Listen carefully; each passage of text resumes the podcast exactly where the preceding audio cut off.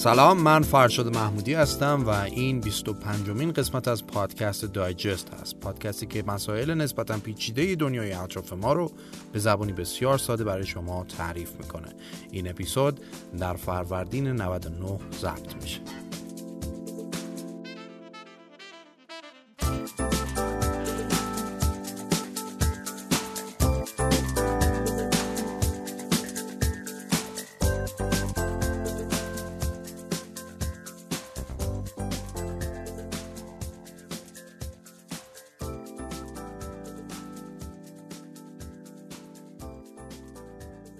خب دوستان امیدوارم که حالتون خوب باشه و همگی صحیح و سلامت باشید و اتفاقی برای شما نیفتاده باشه. امیدوارم که در خونه بمونید و در این به اصطلاح توفیق اجباری که برای ما پیش اومده بتونید از حد اکثر تایم خودتون استفاده بکنید و به همه اون عزیزانی که عزیزی از دست دادن به خاطر این ماجرا من تسلیت میگم. و آرزوی سلامتی برای همه مردم دنیا دارم به خصوص ایران عزیزمون که در چند وقت اخیر بحرانهای پشت سر همین رو تجربه کرده. یه تشکرم باید از کادر درمان کشور نه تنها ایران بلکه همه عزیزانی که در همه نقاط دنیا اقصا نقاط دنیا دارن کار می‌کنن باید کرد که واقعا اونها شب و روزشون رو گذاشتن برای اینکه بتونن به ما انسان ها کمک بکنن. خب بدون مقدمه بیشتر بریم سراغ این قسمت از تکنولوژی های نوین این قسمت نسبتا قسمت کوتاهی هست و قرار راجع به 5G صحبت بکنیم در از تکنولوژی های شبکه های بی سیم یا وایرلس. فقط راجع به این یک تکنولوژی در این اپیزود صحبت خواهیم کرد. در قسمت بعدی احتمالا راجع به دو الی سه تا تکنولوژی دیگه و بعد کلا این سری از اپیزودها تمام میشه. با ما باشید تا ببینیم داستان 5G چیه.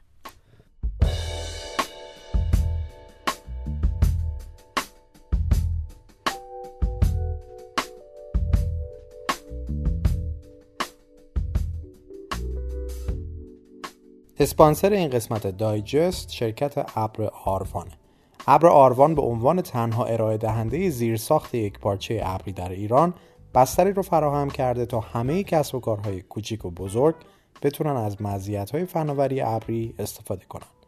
اگر شما هم سایت یا کسب و کار آنلاینی دارید می‌تونید با استفاده از محصولات ابر آروان مثل CDN، سرور ابری، پلتفرم ویدیو یا پخش زنده از این مزیت ها بهره مند بشید. برای دریافت اطلاعات بیشتر درباره خدمات ابر آروان به سایتشون به آدرس arvancloud.com سر بزنید.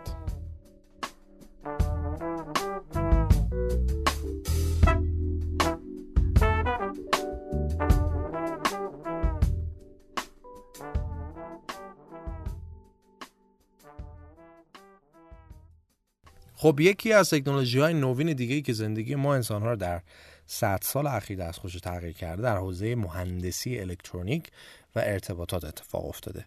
این تکنولوژی بی سیم بود وایرلس بود که اجازه داد که انسان ها به صورت موبایل و متحرک بتونن با هم ارتباط برقرار کنن.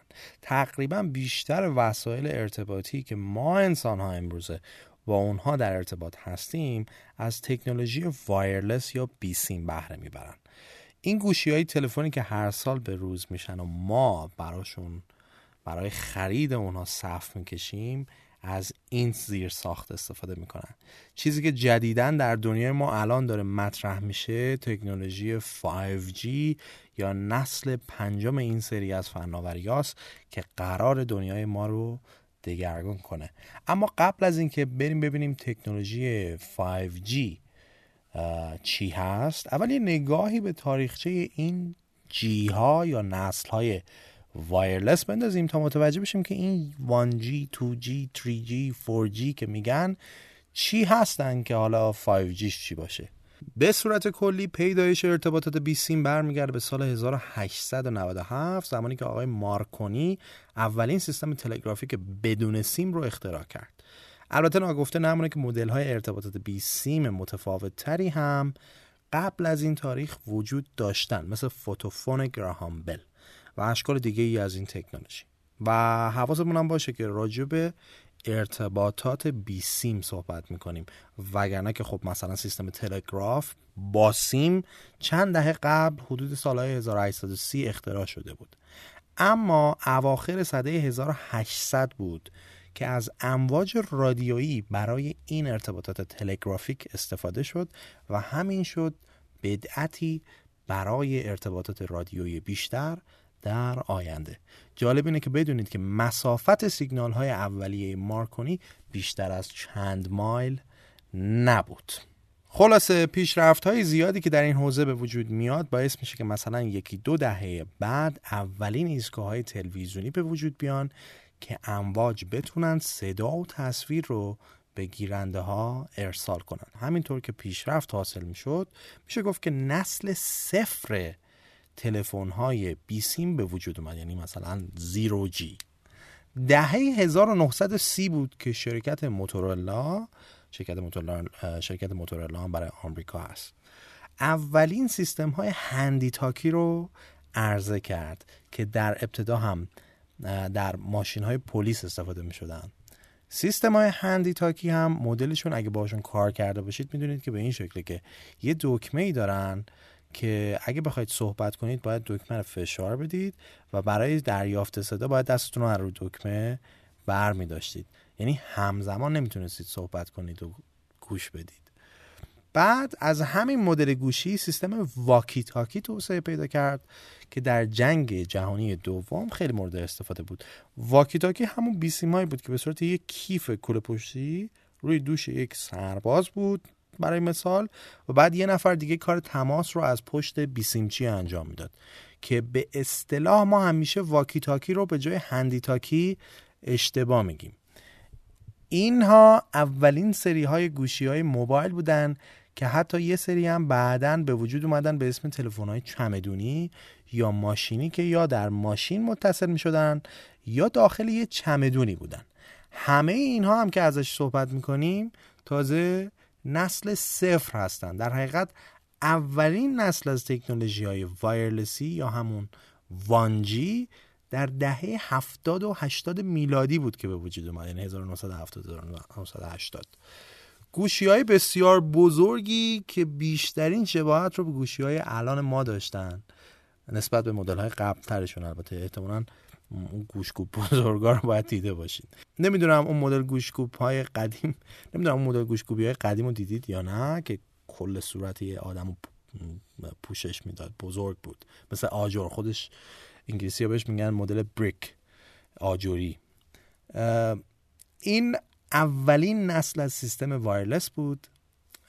این گوشی هایی که به وجود اومده بودن که بر اساس امواج آنالوگ هم کار می‌کردن. وزنشون حدود یکی دو کیلو بود قیمتش حدود چهار هزار دلار و دقیقه هم یک دلار پول تماس بود. و سرعت انتقال داده هم یه چیزی حدود دو کیلوبایت بر ثانیه بود. باتریش نیم ساعت شارژ نگه می داشت و ده ساعت طول می کشید تا شارژ بشه. اولین سری از این تکنولوژی هم گفته میشه که توسط ژاپن توسعه پیدا کرده. پس این شد وانجی. وانجی در از اولین سری های گوشی بود که توسعه پیدا کردن. یعنی سیستم wireless ی که یه چیزی به اسم همین شبیه همین گوشی هایی که ما داریم الان ولی خیلی بزرگتر با این مشخصاتی که بهتون گفتم. بعد از اون انقلاب بعدی تکنولوژی 2G بود که در حقیقت ما رو از آنالوگ منتقل کرد به دیجیتال. با نسل دوم بود که چیزی به اسم SMS به وجود اومد. سرعتش به شدت زیادتر شده بود و تا حدود 64 کیلوبایت بر ثانیه هم می‌رسید. البته این به معنی این نیستش که همه از این سر... همه از این سرعت بهره من می‌شدن بلکه این ماکسیموم سرعتش هست. سرعت معمولا اصطلاح هم میگن تئوریش. اینجا اولین دفعاتی بود که دیگه گوشی های همراه به غیر از تماس صوتی از دیتا هم استفاده می‌کردن. بعدا نسل های بهبود یافته دو جی و دو هفتاد و پنج جی هم به وجود اومدن که همون سیستم های GPRS و Edge بودن. یعنی همون نسل دوم ولی مدل optimize شده و بهبود پیدا کردش احتمالا قدیمترها یه علامت های بالای گوشیتون به شکل G و E رویت می کردیم که نشون از همین دو تکنولوژی داشت. مثلا با سرویس Edge ماکسیموم سرعت به یک مگابایت بر ثانیه هم می‌رسید. باز گفتم این تئوریشه وگرنه عمرا. در این دوره هم بود که بیشتر گوشی های تلفن همراه feature phone بودن.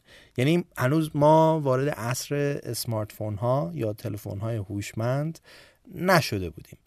عصر عصر رهبری نوکیا بود و اون گوشی معروفه نوکیا فکر کنم ده بود که سفید بود. screen ش خیلی معروف بود. این نسل دوم مال چه زمانی دهه 90 میلادی.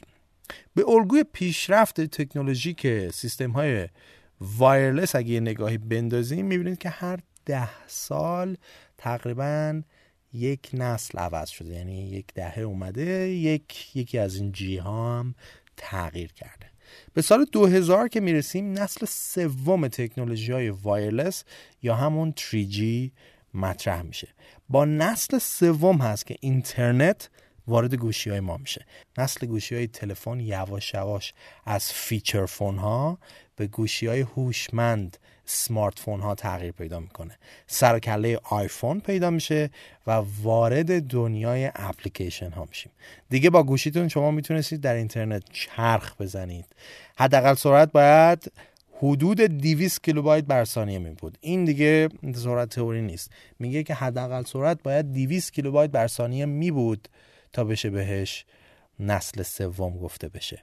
هرچند که به صورت تئوری ماکسیموم سرعت دو مگابایت بر ثانیه هم براش تصور می‌شد. البته باز تئوری داریم میگیم. و اما دوباره ده سال بعد یعنی سال 2010 نسل چهارم این فناوری بیسیم یعنی 4G مطرح میشه. یعنی همین تکنولوژی که الان ما باهاش آشنا هستیم. هر بار هم که این نسل ها تغییر پیدا می‌کرد گوشی های تولید شده هم باید تکنولوژیشون تغییر می‌کرد که با نسل جدید این فناوری همراستا باشن. البته گوشی های جدید تکنولوژی های قدیمی تر رو پشتیبانی می‌کردن. همین اتفاقی که داره برای 5G هم در حقیقت میفته در نسل چهارم همه چی از سرعت گرفته تا کیفیت و زمان واکنش بهبودی ده برابری پیدا می‌کرد که حتی به صورت تئوری ماکسیموم سرعت تا یک گیگابایت بر ثانیه رو هم پشتیبانی می‌کرد. هرچند که باز هم میگم ما این سرعت رو اصلا تجربه نمی کنیم. و این سرعت ها در محیط آزمایشگاهی تحت حالت کنترل شده شاید به دست بیان. ما به صورت نرمال در حقیقت در سیستم های نسل سوم دو یا سه مگابایت بر ثانیه رو یعنی رو 3G تجربه می‌کردیم. و در نسل سوم پیشرفته یه چیزی حدود 5 الا 6 مگابایت بر ثانیه که خیلی این رو می‌گفتن نسل چهارم که به اصطلاح فیک و تقلبی هست و در اصل HSPA مثبت بوده مدلش. و تازه ما در نسل چهارم اونم تو حالت LTEش حدود 15 الی 20 مگابایت بر ثانیه اونم برای دانلود. که البته ما الانش هم خیلی وقتا این سرعت رو نداریم. 20 مگابایت بر ثانیه دانلود یعنی یک فیلم فرض بگیریم HD یک گیگابایتی رو میشه در چیزی حدود یک دقیقه دانلود کرد. وقتی شما ده دقیقه طول می‌کشه که یک گیگابایت رو دانلود کنید یعنی تقریبا سرعت دانلودتون روی یک و 6 مگابایت بر ثانیه است. یعنی ما هنوز هم در ایران در خیلی از مواقع 4G واقعی رو تجربه نکردیم. 20 مگ رو شما در جایی مثلا مثل انگلیس یا کره جنوبی تجربه می‌کنید. البته LTE پیشرفته تر هم اومده که ده ها برابر سرعتش بیشتره که ما تو ایران میشه گفت اصلا اون رو نداریم. حداقل تا جایی که من می‌دونم. شاید هم اشتباه کنم. همه اینها رو گفتیم که تازه برسیم سر داستان اصلیمون یعنی تکنولوژی نسل پنجم یا همون 5G که تازه داره سر پیدا میشه تو دنیا و قرار دنیای ما رو در دهه های آینده به شدت دستخوش تغییرات کنه. ولی 5G چی هست؟ پس قبل از اینکه بریم سراغ 5G متوجه شدیم که این جیا اصلا داستانشون چی بوده و چه تفاوتهایی با هم داشتن. بریم سراغ 5G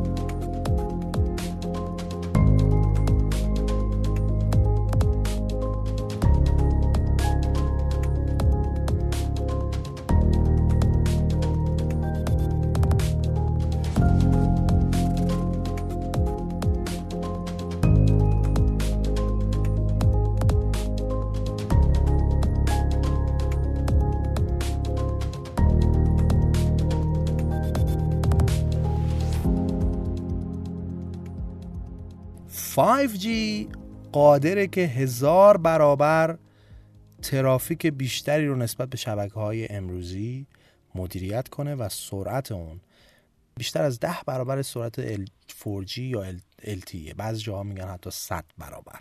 بین 10 تا 100 برابر. برای درک بهتری از این سرعت باید بگیم که یک فیلم سینمایی یک گیگابایتی با کیفیت HD در کمتر از یک ثانیه دانلود میشه. یعنی شما دکمه می‌زنید فیلم آماده است. این میشه 5G البته این مینیموم داستانه. و تا ده ها برابر این سرعت افزایش پیدا می‌کنه. تا حدش که شما می‌تونید یه فیلم چند ده گیگابایتی 8K رو مثلا در ظرف دو تا سه ثانیه دانلود کنید. اتفاق دیگه که در 5G میفته کاهش سرعت واکنش یا همون به اصطلاح تکنیکیش لیتنسیه لیتنسی و سرعت واکنش هم که مشخصه دیگه از روی اسمش دیگه. یعنی زمانی که طول می‌کشه تا شما یه واکنش نشون بدید. مثلا یکی به پر جلوی ماشینتون. چقدر طول می‌کشه تا پاتون بذارید روی ترمز؟ برای اینکه حس کنید سرعت واکنش 5G رو بیایم مقایسهش کنیم با سرعت واکنش انسان که به صورت میانگین یه چیزی حدود 250 میلی ثانیه است. یعنی چیزی حدود دو الی سه صدم ثانیه.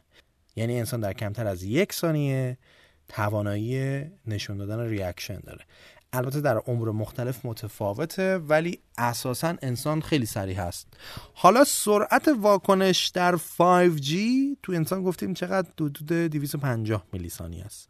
تو 5G یک میلی ثانیه است. یا یک هزارم ثانیه است.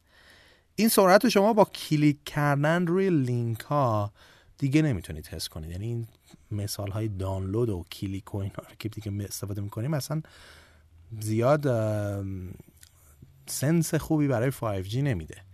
برای همینه که دیگه نسل پنجم تکنولوژی wireless ما ورای گوشی های تلفن و هی مقایسه کردن سرعت دانلود و ایناست.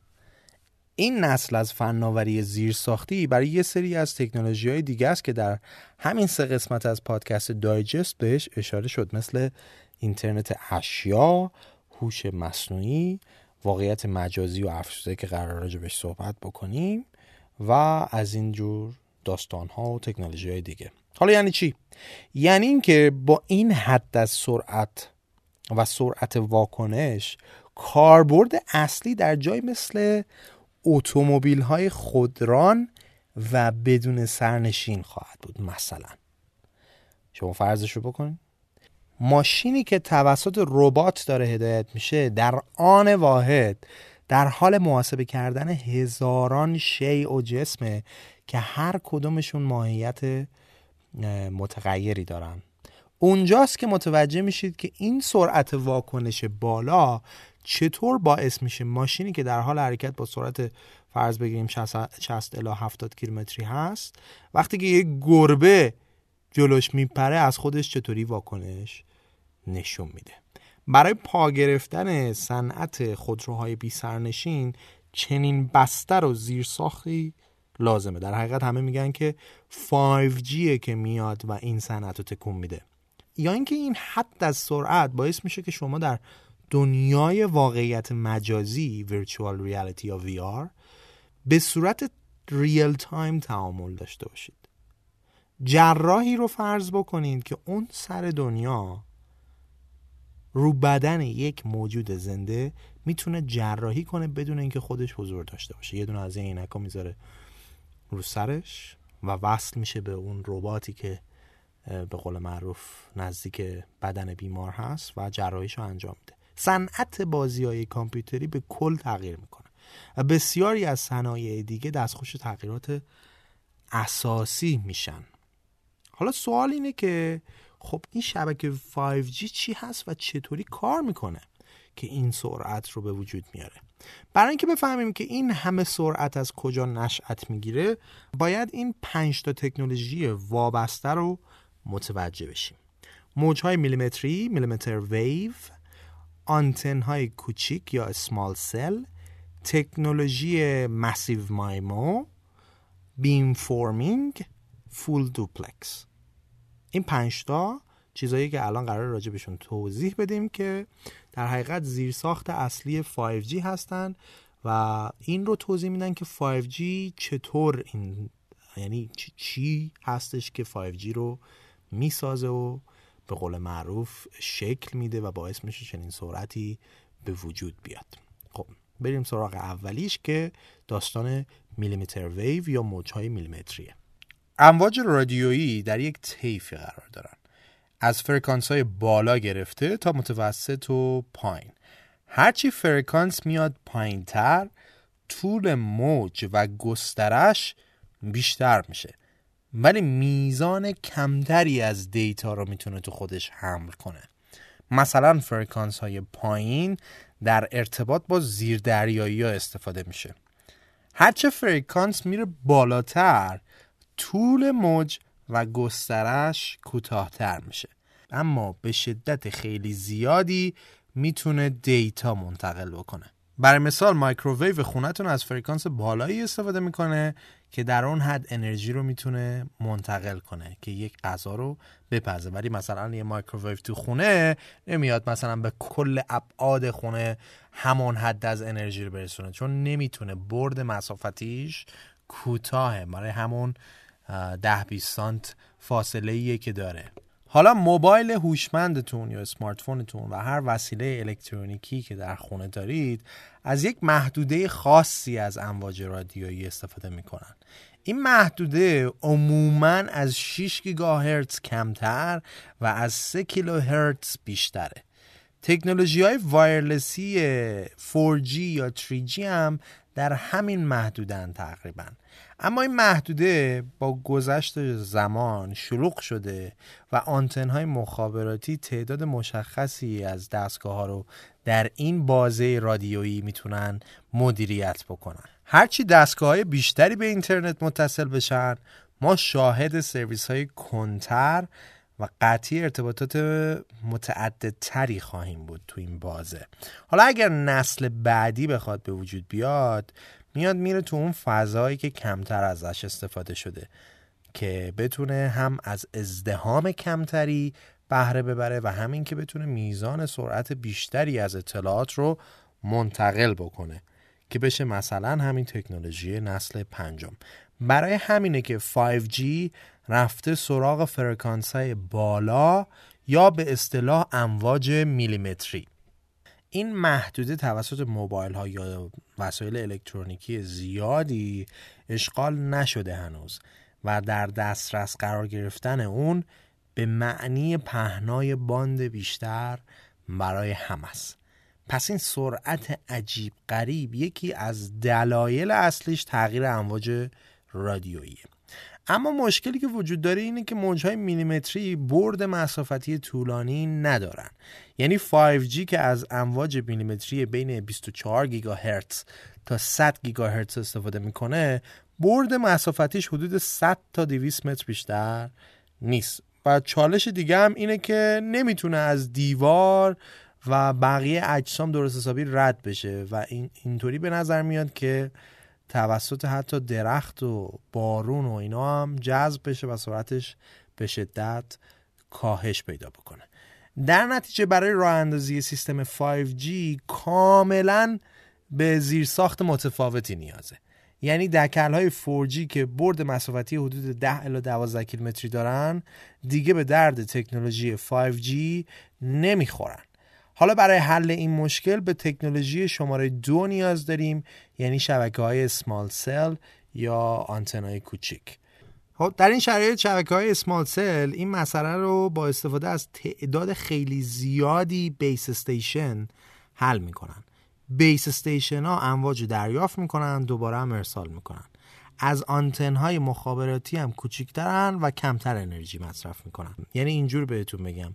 چون داستان امواج میلیمتری برد مسافتی کوتاهتری دارن ما باید کل شهر رو پر کنیم از این سمال سلا از این دکلا هر 200 متر هر 300 متر یه دونه دکل اینجوری یه دونه بیس استیشن این شکلی بزنید که شما به محض اینکه از از رنج فلان دکل خارج شدید وصل میشید به دکلی که نزدیکتره بهتون. اگه یه جاهای نقطه کور وجود داره چند تا دکل می‌ذارن که هر جا که نقطه کور به وجود اومد شما با دکلی که نزدیکتره بهتون پشتیبانی بشید. این موضوع در شهرها خیلی کاربردیه. چون که وقتی پشت جسمی قرار می‌گیرید تلفن شما به بیس استیشن جدید وصل میشه و از اون اطلاعات می‌گیره. و این کار باعث میشه که ارتباط شما با برج مخابراتی قطع نشه. و امواج رو دائما دریافت کنید. خلاصش اینه که هر 200 متر باید دکل بزنید که شما فکرشو بکنید که چقدر این پروسه سخته. برای همینه که 5G را انداختن به این راحتی ها نیست. الان شرکت های ارتباطی که مثلا تو آمریکا ورایزن یا AT&T هستن که میگن ما 5G را میندازیم. اومدن توی آمریکا. بعضی از شهرهاشو اونم نه همه شهرها اومدن گفتن که این شهرها شهرهای 5G ما اومدن یه سری دکل رو زدن که تعدادشون هم به شدت محدوده و هنوز هم اینجوری نیستش که هر 200 متر شما یه دکل داشته باشید. چند تا جا زدن که شما برید نزدیک اونجاها و این سرعت رو ببینید و پوشش دی و کاورجش به شدت پایینه. پیش بینی میشه که اگه اول بخوان برن سراغ 5G احتمالا این دکله رو جاهایی بزنن که تراکم جمعیتی توش زیاده. مثلا ورزشگاه ها کنسرت ها سالن ها جاهایی که مردم زیاد توش هستن که بتونن بهش متصل بشن. پس این داستان تکنولوژی دوم یعنی millimeter wave و small cell تکنولوژی بعدی که 5G ازش استفاده می‌کنه massive MIMO MIMO مخفف multiple input و multiple output هستش.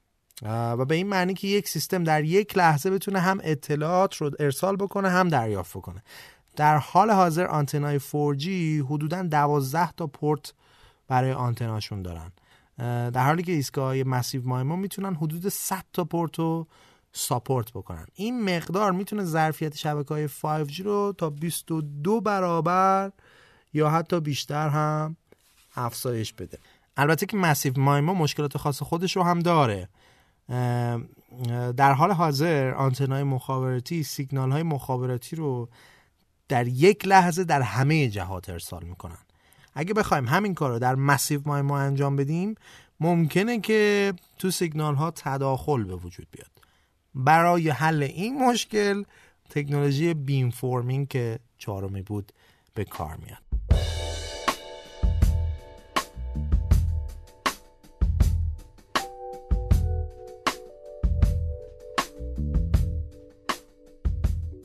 اسپانسر این قسمت از دایجست پونیشاست. پونیشا سایتیه که می‌تونید توش به راحتی نیروی متخصص پیدا کنید. به این نیروهای متخصص که برای خودشون کار می‌کنن اصولا freelancer گفته میشه. این مدل کار که این روزها خیلی هم محبوب شده هم به نفع کارفرماست هم به نفع freelancer ها. چون مجبور نیستن تمام وقت برای کارفرما کار کنن. در پونیشا کارهایی مثل برنامه نویسی، طراحی گرافیک، تولید محتوا و ترجمه به راحتی و با اطمینان انجام میشه. به صورتی که وقتی شما نیروی متخصص رو پیدا کردید و سر قیمت به نتیجه رسیدید پرداخت رو به پونیشا انجام می‌دید و هر وقت کار رو تحویل گرفتید اعلام می‌کنید تا پرداخت به حساب freelancer تون واریز بشه. پونیشا یه هدیه هم برای شنونده های دایجست داره که صد نفر اولی که از کد تخفیف دایجست با 3 تا T استفاده کنن می‌تونن یک پروژه رو به صورت رایگان ایجاد کنن. ponisha.ir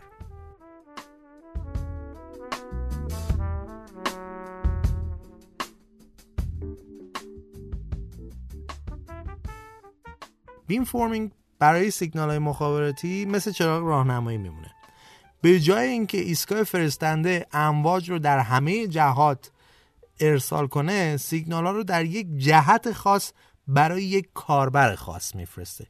این دقت این میزان دقت تداخل امواج رو از بین می‌بره و کارایی بیشتری هم داره. کارایی بیشتر به معنی اینکه ایسکا می‌تونه سیگنال های ورودی و خروجی بیشتری رو در هر لحظه مدیریت کنه. برای اینکه بهتر بخوایم نحوه عملکرد beamforming رو درک کنیم فرض کنید در یه ساختمونید و می‌خواهید با یکی دیگه تماس داشته باشید.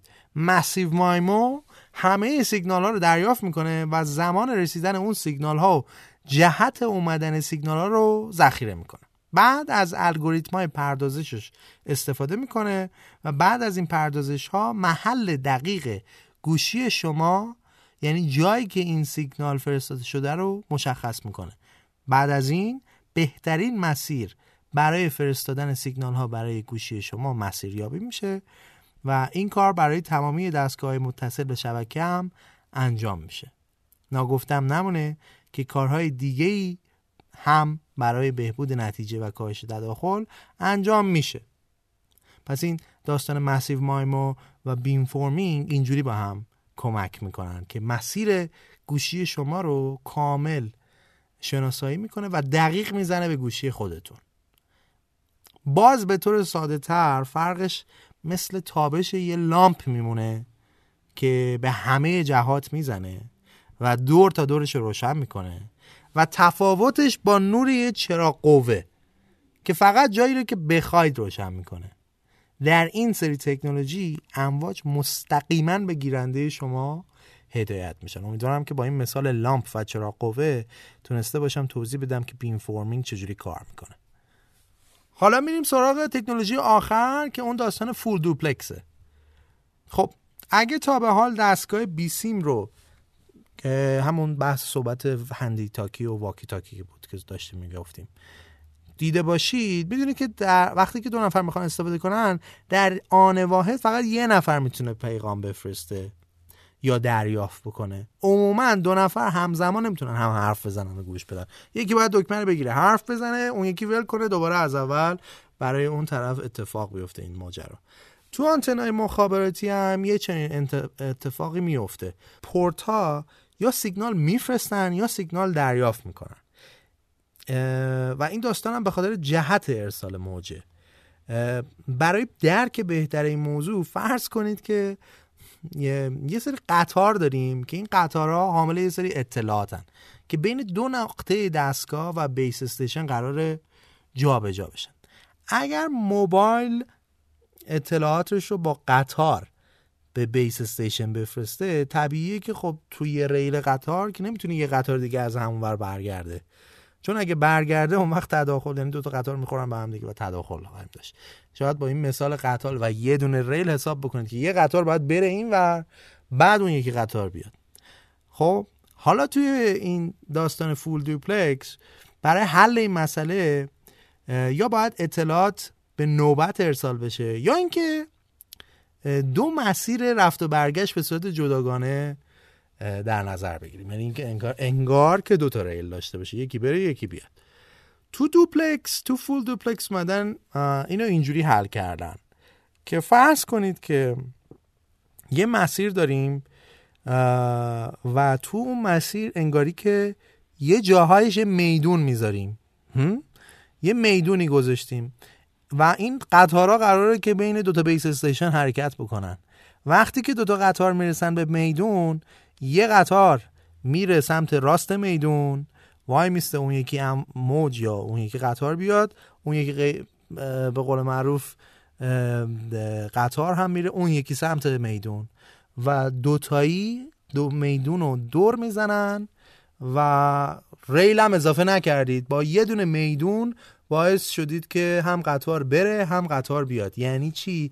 یعنی در آن واحد امواج و سیگنال های شما برن و بیان. هم بفرستید هم دریافت بکنید. این تکنولوژیه که در حقیقت توی 5G ازش استفاده میشه. این کلهم یه نگاه خیلی اجمالی و خلاصه به چیستی تکنولوژی وایرلسی نسل پنجم بود.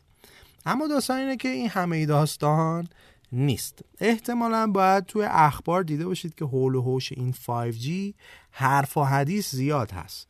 در حقیقت همه این حرف و حدیث ها رو که جمع کنیم به دو قسمت میشه تقسیمشون کرد.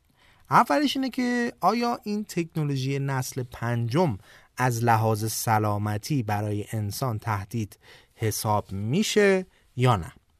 از وقتی که بحث بریم سراغ این همین بحث ببینیم که چیه داستانش. از وقتی که بحث اجرای این نسل از تکنولوژی شده گروه های مدنی مختلفی دست به تظاهرات زدن که جلوی 5 5G رو بگیرید. استاپ 5G صحبت این دسته از افراد اینه که این میزان از امواج رادیایی منجر به مشکلات متعددی برای انسان میشه از جمله سرطان. این ایده حتی بیشتر هم قوت می‌گیره وقتی که سازمان بهداشت جهانی تکنولوژی وایرلس نسل پنجم رو در دستبندی پاسیبلی کارسینوجنیک یعنی ممکنه که به منجر به سرطان بشه گذاشته. حالا از اون طرف بیشتر دانشمندان محققان به صورت علمی البته ادعا می‌کنن که نسل پنجم یا همین 5G برای سلامت انسان کاملا بی خطره و کماکان در دستبندی امواج های کم خطر رادیویی قرار داره. حتی بابت اون دستبندی سازمان بهداشت جهانی خیلی میگن که خیلی چیزهای دیگر رو هم در این دسته WHO قرار داده. از قهوه گرفته تا فلز نیکل که تو سکه های پول استفاده میشه. به صورت کلی جامعه علمی این فرضیه رو رد کرده. ولی خب اون دسته از افراد دیگه هم همیشه یه استدلالی می‌کنن که میگن یه اصطلاح معروفی هست که میگن absence of evidence is not evidence for absence. یعنی اینکه حالا چون تا الان محمد رکی دال بر سرطانزا بودنش پیدا نشده آنچنان دلیل نمیشه که چنین چیزی هم وجود نداشته باشه. ولی همونطور که بهتون گفتم جامعه علمی معمولا به صورت فراگیری گفتن که این قضیه سیف هست و مشکلی نداره. حرف و حدیث های دسته دوم در مورد نقش چین در خصوص این تکنولوژی هستش. الان تو بین شرکت های تولید کننده زیر ساخت شبکه 5G چین جز قدرتمندترین ها به حساب میاد.